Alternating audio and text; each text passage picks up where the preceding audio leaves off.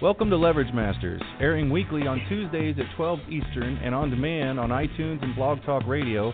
Leverage Masters hosts Jack Humphrey and Gina Gaudio Graves discuss leverage strategy with guest leveragists.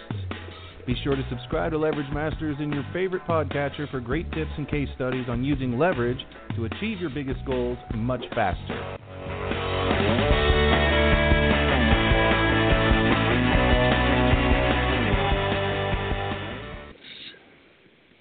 Well, welcome everyone to another episode of Leverage Masters.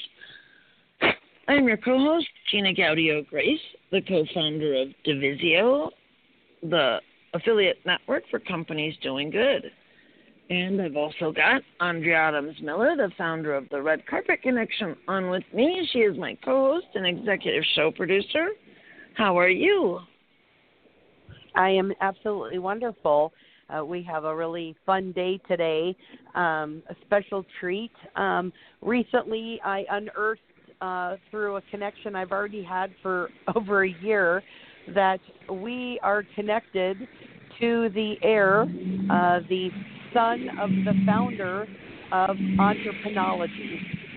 So, us as entrepreneurs, who would have known that we knew the man, well, the man, the son of the man, who um, not only you know started in entrepreneur as an entrepreneur, but his wife coined the term entreprenology back in the 30s or 40s or some somewhere along the line. nice. Yeah, so it's a super fun thing. Um, uh, super exciting. I had the pleasure of hanging out with him this weekend as well um, to learn more about him and what he does. So let me share with the audience his bio. So we have Dr. James Omps. He is the current president of the International University of Entreprenology. It's a unique virtual school of experiential learning focused on entrepreneurship and entreprenology. Basically, the study and principles and values that set aside extraordinary men and women who have entrepreneurial skills and talents. So this discipline is about merging knowledge and experience filtered through one's imagination and natural talent for creative endeavors. This organization has a long-standing, established credibility and is regulated, or reputation, excuse me, since 1972 in the state of Hawaii by founder Professor James Omps. Um, he was born in 1921 and passed in 2014. So uh, that was dad. So, with 40 years' experience in the field of entrepreneurship, James has led the International University of Entreprenology, awarding credentials in entreprenology. so, he identifies issues with clear missions of revitalizing the stagnant and shrinking economies and believes that we should learn something new every day. He's also a professional musician, composer, and writer, and he's a third partner in Corporate Heart International, which is a business that's been ongoing um, really showing uh, corporations how they can lead with heart and really change the corporate culture to be one that is of acceptance and of great conversations to create a better world around us. So, uh, super exciting. Uh, James, can you hear us? Yes, I can. And we're nice going to call you Jim, you, so we're less. we, we can oh, call even Jim better, so Andrea. Formal. Yeah. yeah. Awesome. So, so Jim, because I know you really well, there's a lot of things I know, but I I knew Gina would be really excited about talking to you because she's been a, a serial entrepreneur for years. So Gina, if uh, you would like to start asking questions, I'll let you start uh, because I'm sure you're you're like, wow, entreprenology, wow, a school where we can get a degree in entreprenology. How cool? How cool is that? You can actually get a degree in entrepreneurship from you guys. yes. Holy cow! Jim, take it away. a dream come true. I've always wanted to have an accredited program in entrepreneurship. It's badly needed in our society today. It is. Jim, are you able to take that and, and say how the school came about and what's going on with that? Well, the uh, the school, the uh, the IUE was established initially as the International Institution of Entreprenology. It was established by my dad and a couple of his colleagues on the the heels of a, a very successful uh, series of seminars they did, and that Dad did in uh, in Taiwan back in 1972. Uh, it's the the discipline of entrepreneurology actually began. Uh, the research uh, and the development of the discipline started in 1964 uh, when Dad was with the Ford Foundation in India. Uh, and it is it has obviously evolved since then, along with uh, the institution.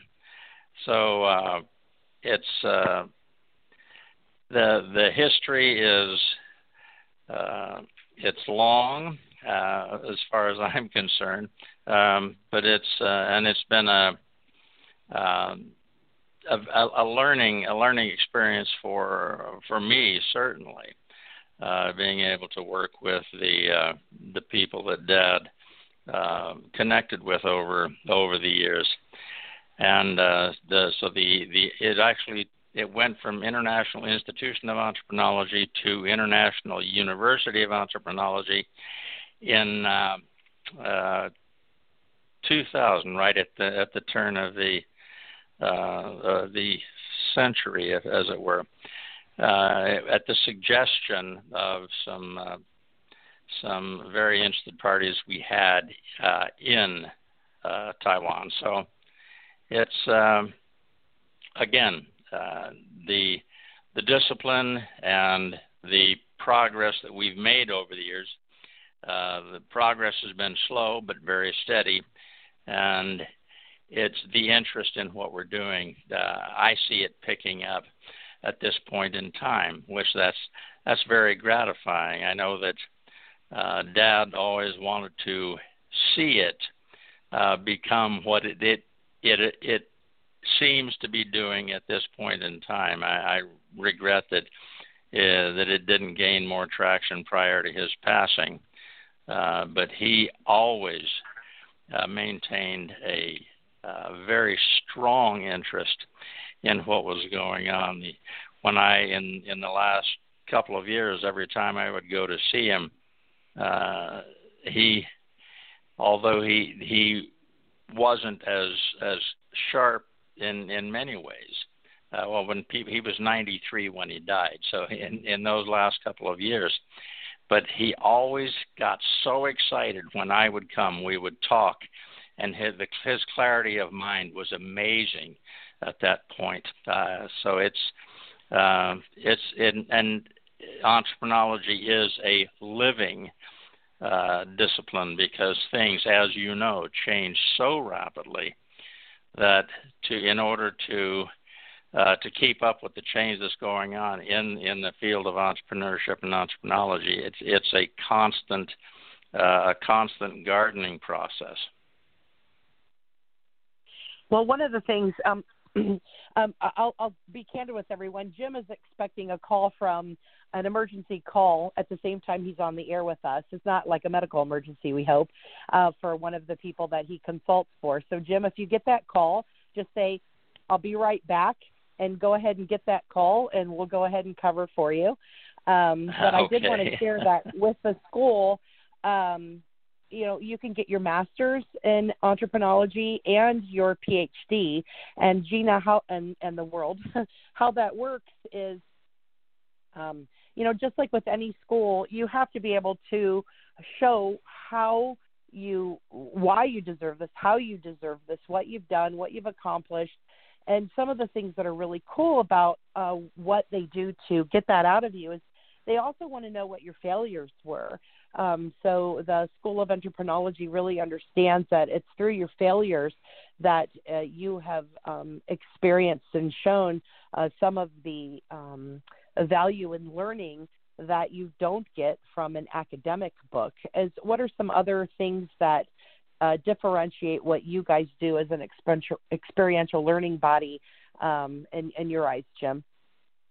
Well, and, and you mentioned uh, the the initial uh, the initial piece, of the initial element. Uh, we call it a, a, CAP. It's a career achievement profile. That's what every applicant for a, a degree, we ask them to fill out a, a career achievement profile. And what it does, uh, it asks questions about, as you mentioned, what what have you done during your life, during your career or careers, as it may be, as, as, as the case may be. What have you done? How did you learn? What did you learn? And as you said, uh, where have you failed?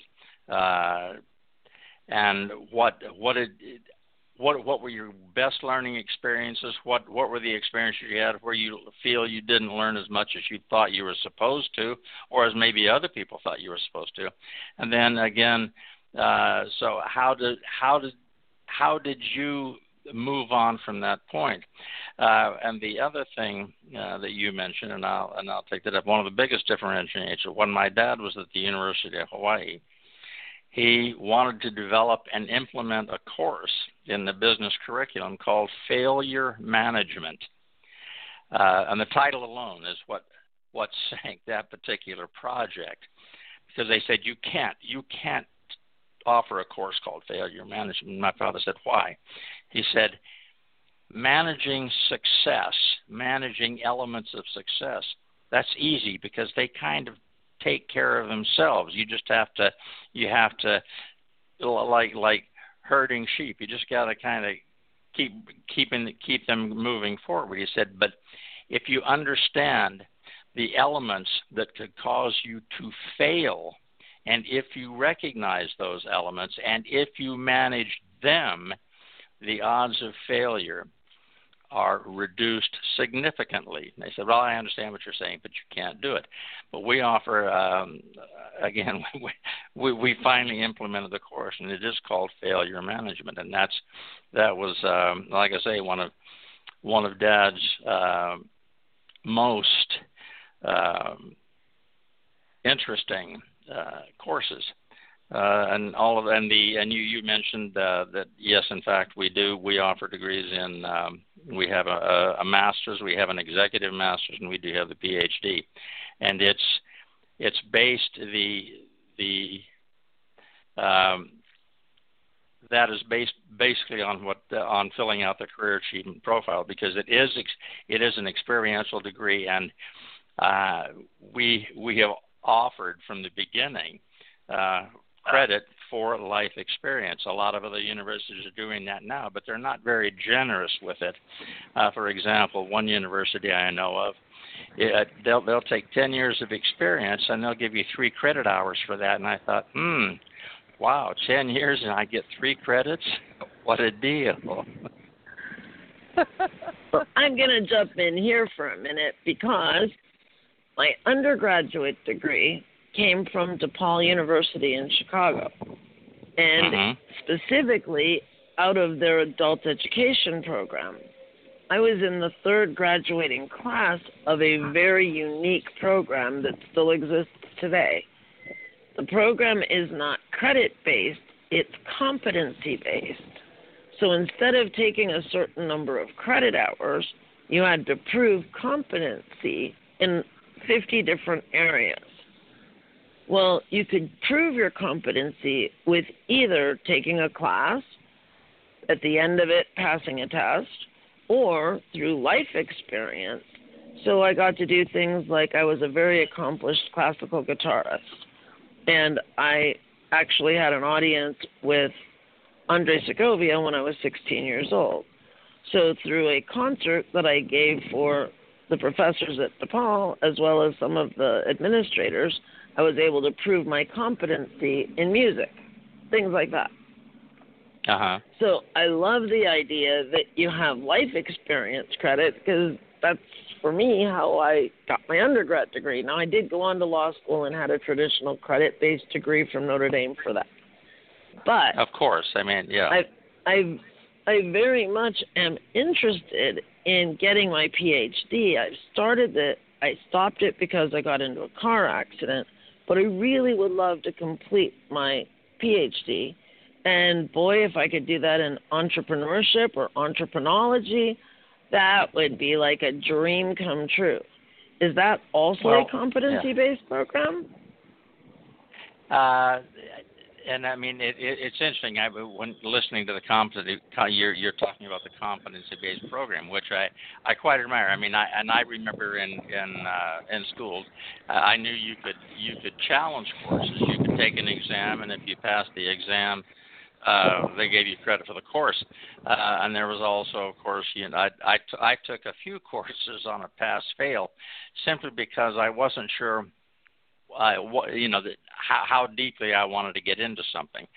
But it, those, when you get to competency, it makes more sense to me to say, you know, if if if you can show that you're competent in this or this or this or this, uh, that's uh, that's that's real world, and that's where we try to uh, to separate ourselves as well. In other words, if if it's if it's reality based, if it's if it's a, if it's real world applicable, that's the most important thing because of all of the things I learned in my formal education uh, I would I would be hard pressed to say I probably used to, to any depth uh, 30 to 35 percent of of what I had of the classes I had sat through. So, and and uh, to answer your question straight out, Gina, um, I would be personally uh, honored to uh, to uh, to uh, look over the uh, the a career achievement profile that you would fill out, I, I'm sure I would find it interesting, and uh, I have no doubt, given what I've heard you say and what I've heard people who know you tell me, that uh, you're more than qualified for a doctor of philosophy in entrepreneurology. Yeah. Oh my goodness, please, I would love to complete that. Thank you so much. Truly a yeah. dream oh, come true. You. That's on my bucket list. Yeah, it's pretty. You know, I, I, you brought up something, Jim, that um, makes me really excited. Thinking about, you know, Gina and I and you that are all entrepreneurs, and I had the pleasure of being a, a college professor. I guess professor is not the right word. I was an adjunct professor, I guess, and um, Oh, very quickly, not to interrupt, so but very quickly. Oh, go ahead. Please, if you get please. a degree from us, you are adjunct faculty. oh, well, there you go. I, I was going to ask you how I could do that too. Um, you know, that's funny. I just realized I, you know, I said I was a professor, and I said no, I wasn't that. I was an adjunct professor. You know, regardless of whatever, I'm still a professor. well, and and let, let me clarify, uh, please, yeah, allow me to clarify that. Adjunct yeah. professor of all of the courses all of the courses I took in in colleges and universities, the one course that stood out to me was a business law course, and it was taught by an adjunct professor who was a sitting local judge. he was able to tell to to explain uh, to to a to a the layman what goes on, what what is what is law all about. adjunct professor to me that says this is not only the the theoretical a man who knows the a minor woman who knows the theoretical point, they know how it applies in the real world because they do it. Uh, well, thank you so much. I'm going to take my adjunct professor title even more um, uh, as a higher level of distinction then because absolutely what, with teaching my students is that I mean th- that's one of the things like I didn't want them to just have theory and um it I wanted them to actually physically do things. So, um, I mean, all my my my psychology class. So we we talked about um, about the brain and psychology and so forth. So I went and got a cadaver brain. I mean, not I didn't dig it up from the the graves, guys. I went and got, got it, borrowed it from a medical school or medical a- area anatomy lab, and brought it in so my students could see exactly these are the areas. This is where this is learning. I even though they you know and that I mean they're not um, you know, being medical or psych- psychological students in that regard. But I wanted them to see things and touch them and feel them and experience them. And then I would have them practice like this is what people do when they're consulting. This is what it's like when people ask. I would set up like role playing things so that they could experience what that was like and what the differences between things. And I I love that now when I think about that. I didn't realize that that's who I was all along as a teacher, and that explains why my classes were always full, and that I would always have to get approval to have. I always had like five to ten extra students in my class, and I got paid the same wage as the other teachers, but my classes were always really full, and my my students showed up every day. I didn't have kids who didn't show up to class, and I had kids who thanked me for flunking them and then took my class again so they could pass it because when they flunked, they deserved it, and I talked to them about it, and they and they they expected it. You know, so I it just makes me feel really proud to have talked to you to hear what I what I did made a difference. Um, so thank you for letting me share that. Sure, certainly. Yeah. So so Gina, the, what's really cool about the things with the school, the more I learned about it and what they're doing is, it's it's not based on. We have a lot of limits here in the United States for um, how the credentialing's done, how things are perceived, what things are done. And what I love about their university is it's beyond the United States. So it takes in the cultures and the um, information from uh, other countries all over the world. And Jim and his uh, wife Pauline, um, who's also part of the school, uh, they have worked with dignitaries and politicians and um, all kinds of amazing people all over the world to have really brought a deeper understanding to learning. Uh, Jim, do you want to elaborate on anybody that you guys have dealt with?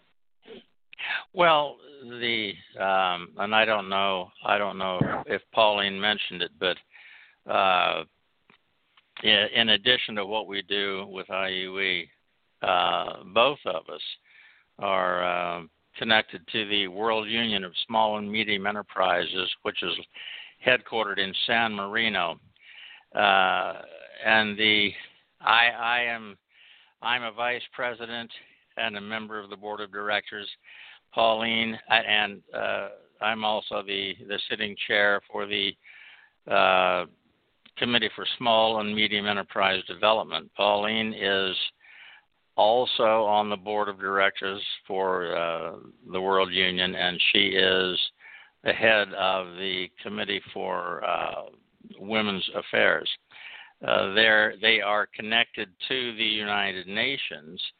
Uh, they have a they have consultative status with the UN, and uh, we've had the opportunity to work with them uh, over about the last ten years now and uh, they're uh, they they they know that the the most creative and innovative people uh, can be found in that in the small and medium enterprise sector.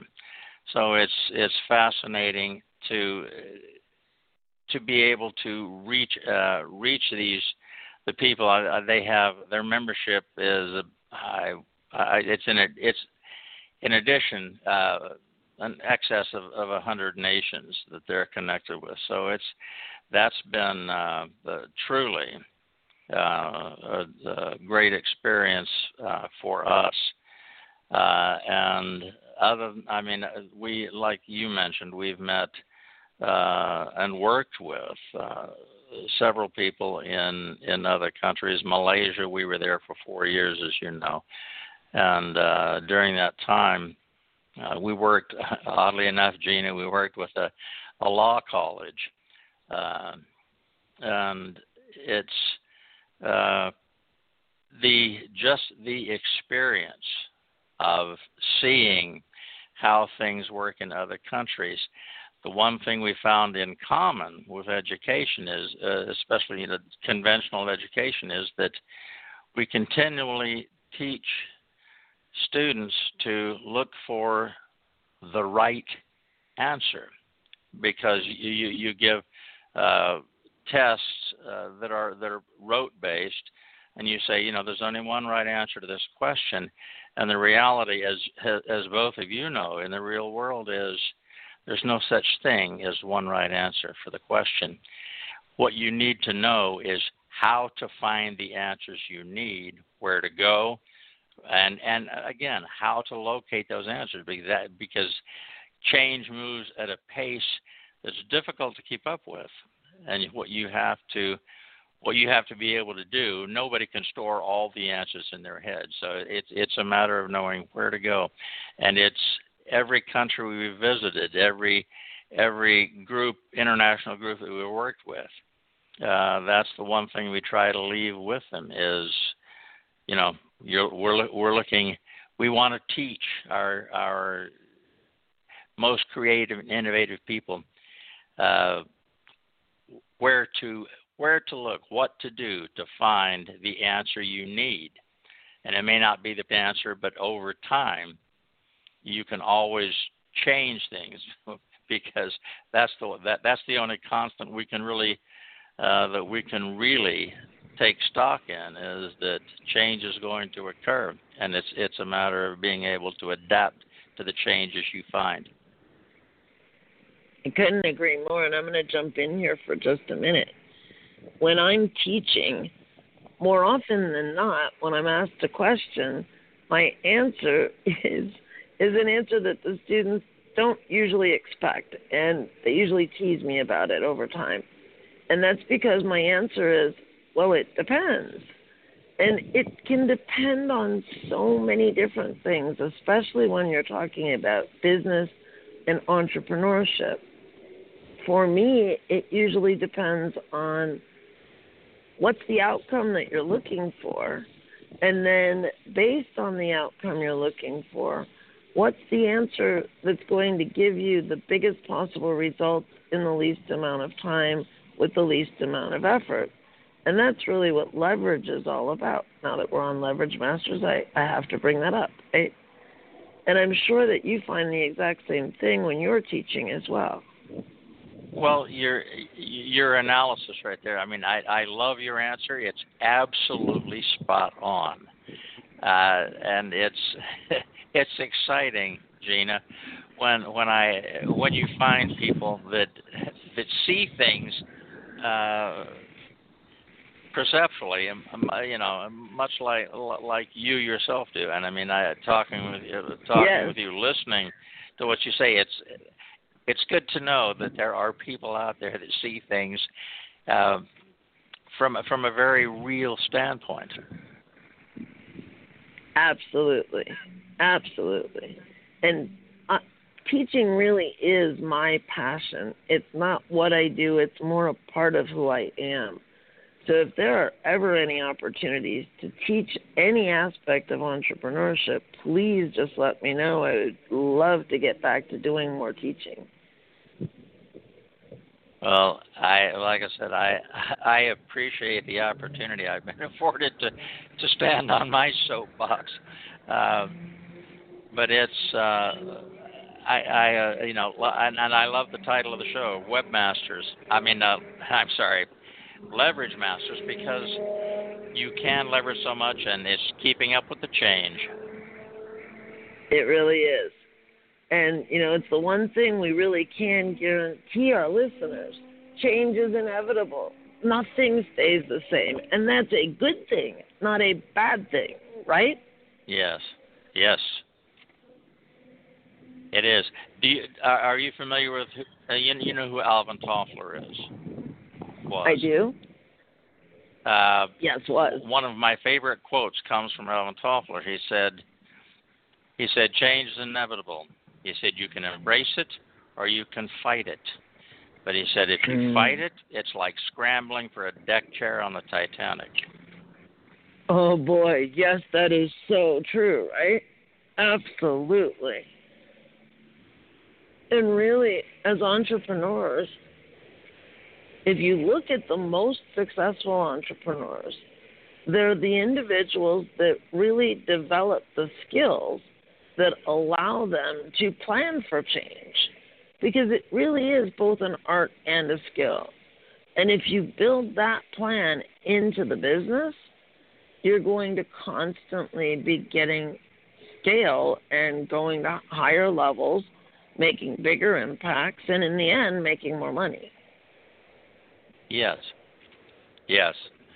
It's uh, again we're we're in a, a and the the thing of the thing we all realize about technology is it's driving things so that change comes more rapidly each Absolutely. day. Yes. It certainly does. In the last So week, I've of- met a number of young people, like 24, one was 25, one, two were 27. Each of them coming out of high school wanted to go to college, didn't have the funds to go to college. So all four of these individuals started their first business as they were seniors in high school so that it could get them enough money that they could actually afford to go to college. Well, today, one has 14 homes that he rents out and is in the process of buying his first 110 unit apartment building. Another one has 12 different Verizon stores and is in the process of buying eight more. That's the youngest one. That's the 24 year old. What advice can we give to people who have kids in high school and college to help them help their children to experience entrepreneurship? Well, and I mean that, that's uh, that's that's a, a toughie because uh, parents, as and I mean, I wasn't this way, but then that's because my dad was a little easier on me. But you know, parents want the best for their children. Go go get an education so that you can get a good job. Well, a good job is being an employee. What we need more than ever today is employers. And these You kids you're it. talking about are employers. That they are. Oh my gosh, that they are. Very, very true. Well, one of the things And I find I- really exciting about young people is, um, like, I'm working right now with a 22 year old who's uh, brilliant, and I was already thinking of the skill set level that he has. So he doesn't have the academic smarts. He doesn't have the social skills yet. Um, uh, he wants them. Like he was very eager to learn from me and was very excited about things. But the things that I'm learning from him that I just found fascinating with technology and systemization. So he has a skill level in an area that I have lacked, and it's so impressive that um, you know, like I'm already seeing that if I were to put him in a regular college setting, he, it would be so slow for him, and it would take him forever, and he would have already adapted it and created it into something and made it an online e-commerce by, and, and we would have held him back by having him be in traditional school. So our traditional school for this kind of area, it, um, it, he would he would do well to to do regular school as well. I mean, I I love regular traditional um, academics as well, but it would hold him back because we don't have textbooks that are already peer reviewed and approved and written and based on research for people who are doing things with technology. It's it's be slow and we can't keep up with them. We have to allow our academics, traditional academics, to have this open eye to innovation and invention. Absolutely, uh, it's it's uh, it, like you said, things things move too rapidly for change moves too rapidly for the the. I, I, I, a very quick example. My dad was trying. I wanted to get a a course into the curriculum for the business school, and you know he said it's.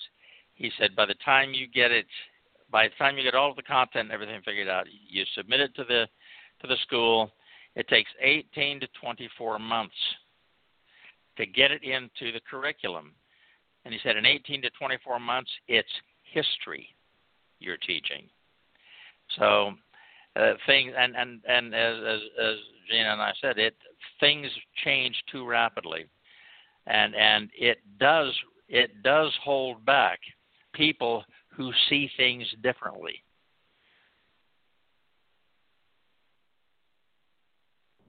So, what are your um, what are some solutions that you guys are seeing with um, you know with people having the doctorate? Oh, let me ask this question instead: with people who have the doctorate, why does that matter in our society? Because that's been something I've toyed with for a long time. That whole concept of that other like uh, okay, so I was studying to go to school to get my doctorate, and uh, more people were interested in the fact that I had been invited to go to Hugh Hefner's house to the Playboy Mansion than they ever were in all the hard work I did to um, you know work towards my doctorate. You know, and so uh-huh. it, there is a societal thing about having uh, your PhD as well. So I just wondered if maybe you'd address that theory of of why that's so important to us to have to have that proof.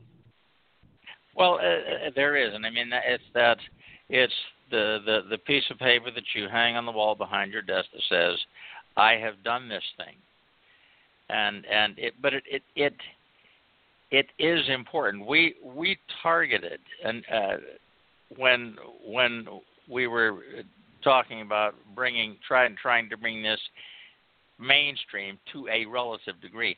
Uh, the the group that we selected to uh, to offer the, the these programs and credentials to were the ones the working adults who were out there. They did they they they they've been out there. They've done it, uh, but nobody takes them seriously because, well, you know, you don't even have a master's degree. You know, where where do you think you're going?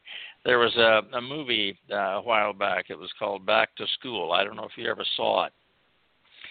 Uh, with Rod uh, Rodney Dangerfield, but he was a very successful businessman. His son was going to school but his father had always told him, "You'll never be anything without a degree." And people who who are successful, they they they want they want that that credential. They want the recognition that they've done something that that the mainstream people believe is is worthwhile. So by taking it from a, an academic pursuit to an experiential pursuit. We're we're leveling that playing field. There there are people that, that thrive in in formal education. There are those that don't. Uh, there was a study done uh, and submitted to the who the, the the man at the time that was the Secretary of Health, Education, and Welfare. That was before we had the the Department of Education, which came under Jimmy Carter. But the the report was you know we've got we've got these these wonderful institutions of higher learning. How are how are we doing at meeting the needs of the students? And the first thing and it was a blue ribbon panel. They had high ranking professors from harvard from ucla from stanford from the university of chicago and there were people from also from the HEW that were that were involved in in this the the task force and the the first thing they learned was and this was in 1971, we've got about a 50% dropout rate. 50% of the people that start a four year program leave it. That was a big concern for them. I did some research not long ago finding out how has that improved. It hasn't. It still hovers around 50%. The question is why, and that's what they wanted to find out. What the task force can, and the the report said that uh, education has been homogenized. Uh, no matter what degree you're pursuing, if you go to any school, you're going to be able to get the basically the same coursework, and you can end up with the same degree at the at the end of the at the end of the trip. And then they said, well, that's that's sad because we used to have like Georgia Tech. That was a, that was a, a technical school. Uh, you had Texas A&M. That was agriculture and and and uh, mining. I all of these specialized schools now teach the same, have the same curriculum with the same uh, the same goals. So they said what we need are more schools, more diverse schools, and we need to break the credentials lock, where the the only education you can get that's worth anything is from these accredited universities, and they said, This is not, we've learned this is not true. People learn in different ways for different reasons, and we need to open things up to the fact that there are other ways to learn than sitting in a classroom. And that's what experiential learning has, has shown that people do learn. They're in, in their specialty, and everybody specializes when they get a degree. In their specialty, they're their credentials are are you know uh, beyond reproach. Uh, and I mean, you you Gina, with your with your experiential degree, you know, the degree in music, absolutely. I mean, you, I I I've, I call myself a musician, and then I hear somebody like you, and I think, boy, I'm I'm really assuming a lot of things, but it's it, it's absolutely amazing the things we learn, how we learn, and it's it's recognizing that that all counts. It doesn't have to come from Harvard or Peru State or or the University of Nevada, Las Vegas. People learn constantly and that they, now, we've arrived. It seems like an epiphany. Oh wow, lifelong learning. We sh- we should we should make that a, a a point. We've been learning all all of our lives. All of us have, and now somebody recognizes it and it becomes, uh, well, the, we're we're a big proponent of lifelong learning. So we're in a very everything the world is in, is in flux right now, and it's just a matter of sorting things out and realizing that for all that we know, We'll never know everything, and but we need to understand that people learn what they need to know to to fulfill their basic desires or dreams, and to assume that because it didn't come from here or there that it's that it's of no value. That's that's the big mistake we've made all these years.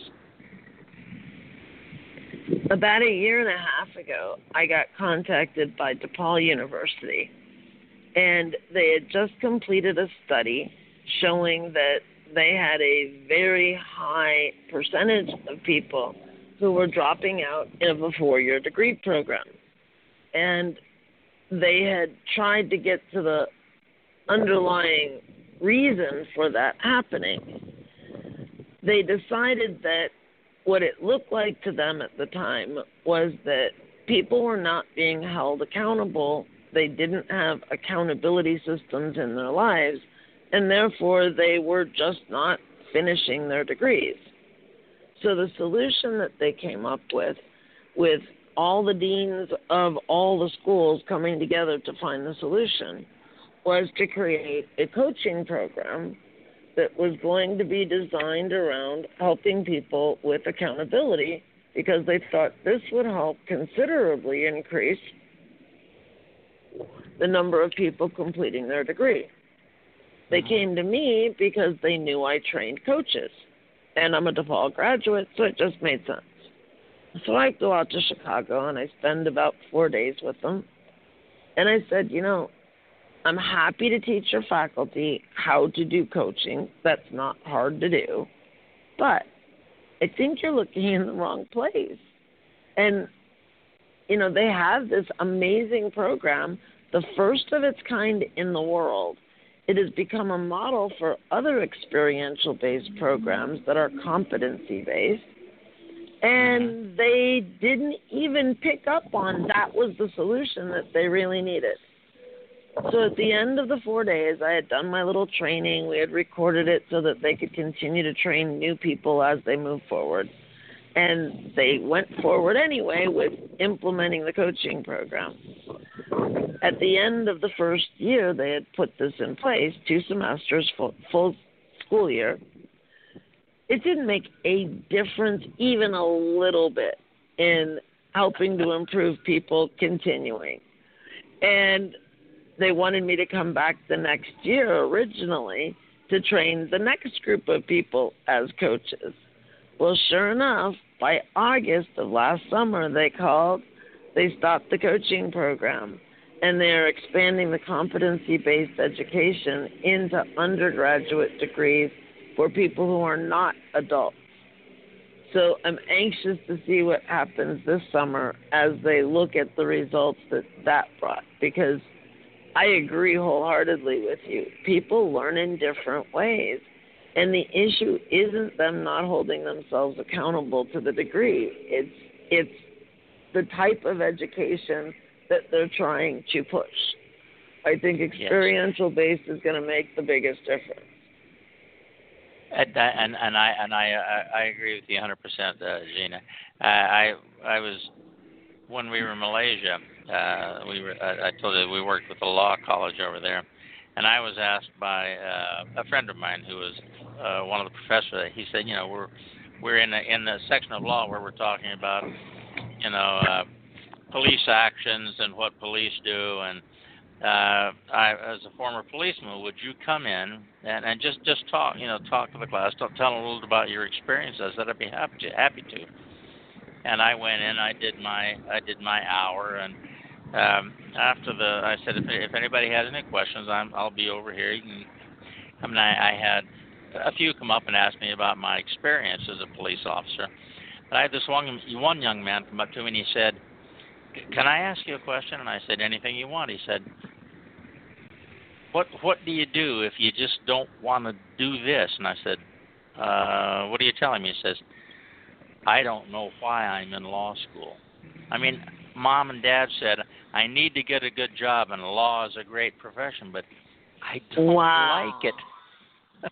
and I go, I said, I said, I, you know, you you don't. I said, if if your mom and dad want to come to talk to me, but I said, if you don't want to be here, you shouldn't be here. And I said, he I, he said, well, tell me what to do. I said, no, no, no, no, that's not the way it works. You've already been told what to do. I said, what you need to do is to find out what it is you like to do, and then see how you can how you can transform that into something that will get you where you want to go. And but I, and and as you said, it's it's this you know you, you can't continually put a size nine foot in a size six shoe. You just can't do it. You just can't. You're absolutely right. And for our listeners, one of the things I really want them to realize about the conversation we're having is many of our listeners are actually coaches. This applies to you as a coach because you really need to understand how your people learn best, the people you're coaching. Yes, it applies to you as a learner as well, but it's even more important to understand how your people learn because you will be that much more effective as a coach, mentor, infopreneur. Would you agree? Right. Yeah, I do. I agree. Uh, and and and I it, I love I love the, the, your your choice of words. I mean, uh, and I always I always think of, of people in the room as the learner. What do they want to learn? How can I help? It isn't what can I tell them they can use this. How can I help them learn what they want to know? Yes, exactly. And not everyone learns the same way. Some people want to read, some people want to listen, some people want to yep. watch, some people want to look at pretty pictures. So I love the fact that there's so much video on the internet today and that coaches yes. and mentors as a rule think, oh, all my people want to learn in video. I, for one, am someone who hates video. I would much rather either read or listen. I'm going to learn it better. I'm going to learn it faster. You put a video in front of me, I'm going to go find somebody else to learn from. And yep. you really need to understand yep. that if you're in an information based business or a coaching based yes, business. Absolutely. Absolutely. And and it's it is interesting because I mean I I I've talked to a lot of you know you over the last the four years I was in Malaysia I got had the opportunity to talk to so many different uh, students most of them uh, young but like you said, uh, there are those who, oh, geez, I just, I hate, I hate sitting in a classroom for 50 minutes. And then you find others that say, "Oh, I need that structure. I I learn best in that environment." Absolutely. That's why, as as you said, you have to have different ways to help people learn because they will learn differently than you than you think. It's not up to you. It really isn't.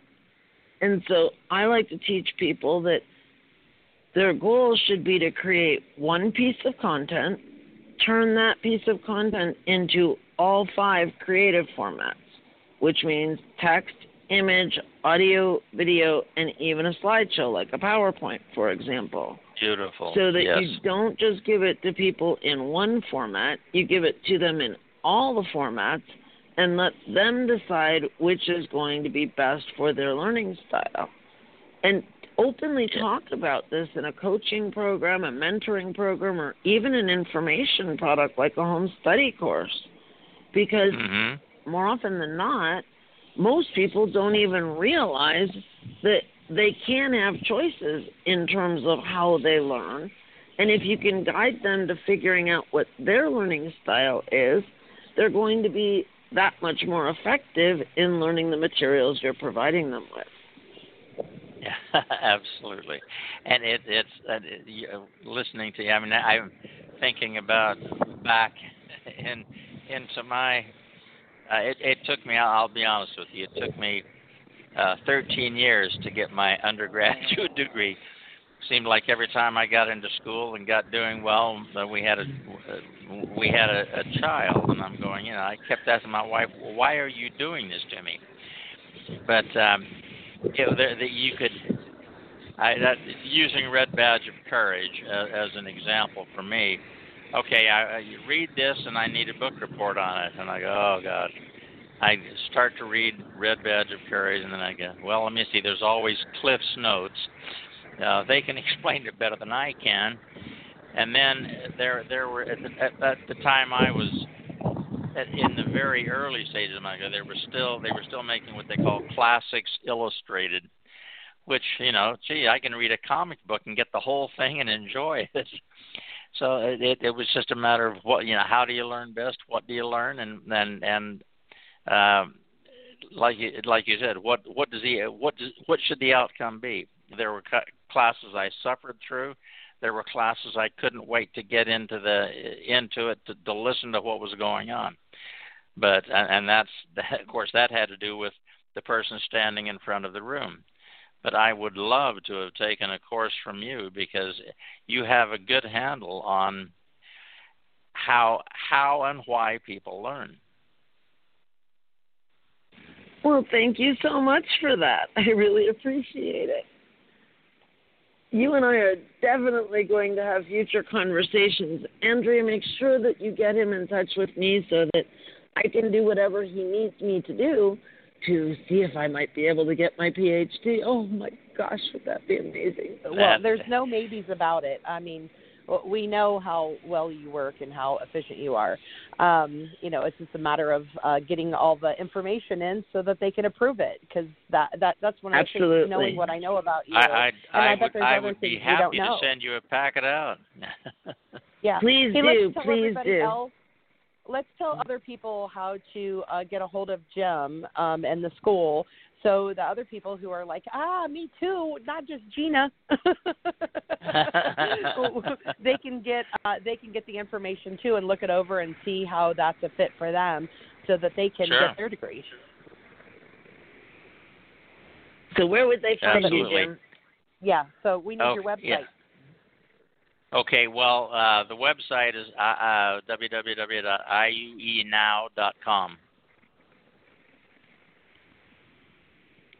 Well, that's easy.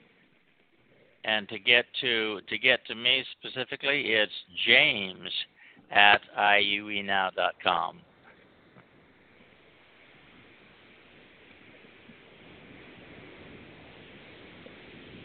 on my way there myself. So we've got about seven minutes left for the show.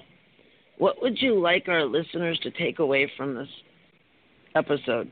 I, uh, well, and, and I appreciate this opportunity. The uh, and let me let me start out by saying it's it's been an absolute pleasure and an honor being on your show.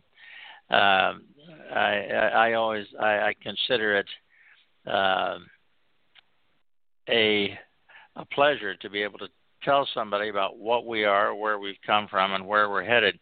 But to the the one thing I would I would tell anybody that's listening is um, you don't have to you don't have to settle for uh, you well maybe that maybe you don't have to settle you can do and go wherever you want to whatever you want to do and wherever you want to go. It's a matter of keeping in touch with two things. Number one, change is inevitable, and it will it will take place uh, either with your blessing or in spite of you. So just be able to adapt, be able to move forward. If you fail, and that's not a sin, if you fall, it, it isn't how many times you fall down, it's how many times you get back up. Make sure you get back up one more time than the number of times you failed.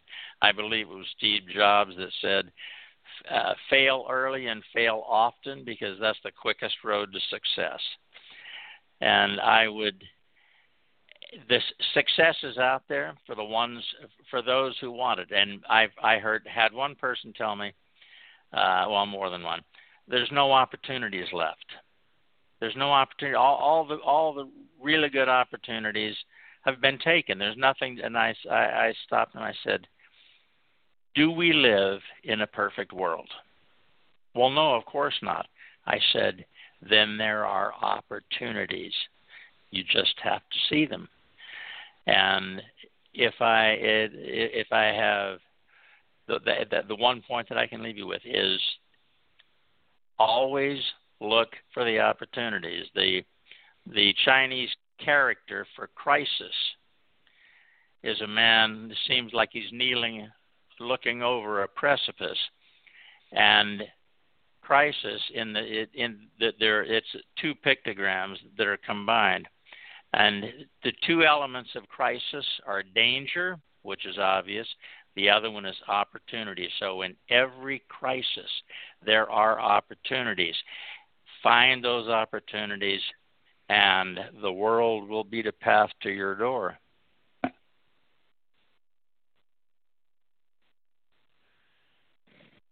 That wasn't seven minutes, but.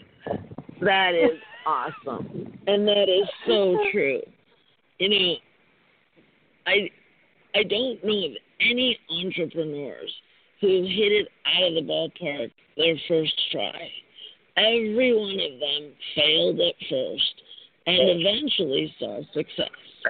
And boy, the comment you made about the person who who thought all the opportunities were already taken, that's crazy. Yeah. You know, well, it, I well, look at business in a very different way. When you're starting out in business, if you can take an idea that's already been successful and add your own unique innovation to it, you have a whole new business you can start. So go out and find those things that are already taken and look at how you can bring a unique innovation into it. And you will probably see success a lot faster. Yes. That's how I see it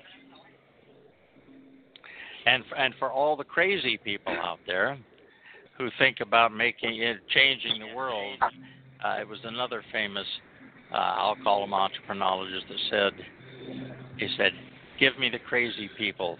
They're the ones that have the best chance at changing the world." I completely agree with that one for sure. Andrea, anything to add?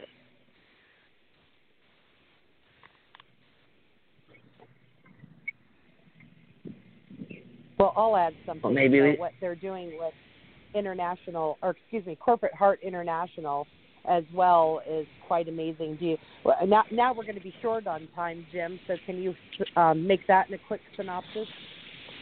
Ninety seconds.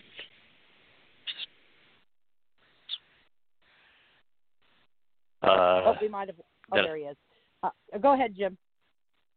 Oh, did I? I? I'm sorry. I must have missed something. So, Corporate Heart International, you have 60 seconds yes. to describe it. Corporate Heart International is a an organization dedicated to gender dynamics, which in a nutshell is helping men and women communicate. And it's not it's communication is the key to everything. Fantastic. Yeah, and that uh, sounds also talk about mag- fascinating. yeah, they also talk about magical conversations that when you are able to reach that level of communication that crosses the the gender uh, gaps and dynamics of how people respond and act and behave and speak, then they're able to achieve the highest success both for their businesses but their personal lives as well. So it's a really Yes. great organization. So yeah, so that oh, what's You the, did a uh, better uh, job what's than I did, and you. oh, no, to us together did good. What is the website for that? Uh, Is it Pauline? the website for Corporate Heart International. Yes. I, I'll talk. I'll talk to the lady. Do you have a website Yeah. for Corporate Heart International? His his wife is the uh, Yeah, initial we're putting it of together as we speak. Yeah. Yeah. Um, what is Um, her It will- website? yes. We, we've got They're the still name. It building will be it now, corporateheartinternational.com. Well, It is Jim, thank you so much for being Yeah. here today and for sharing your words of wisdom with our listeners. I am looking forward to exploring everything you're up to at um, the university and how I can participate. Thank you so much for the Andrea- opportunity, Gina and Andrea. I, Andrea, uh, thank I, you so I much for bringing honored. Jim on the show today. No well, problem, we are guys. Certainly honored to have you join us as well, Jim.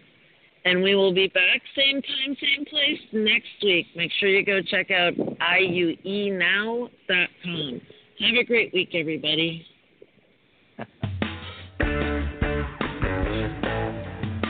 Tune in next week for another episode of Leverage Masters. And don't forget to follow us on Facebook on our Leverage Black Book page to keep up with the latest. We'll see you next time on Leverage Masters.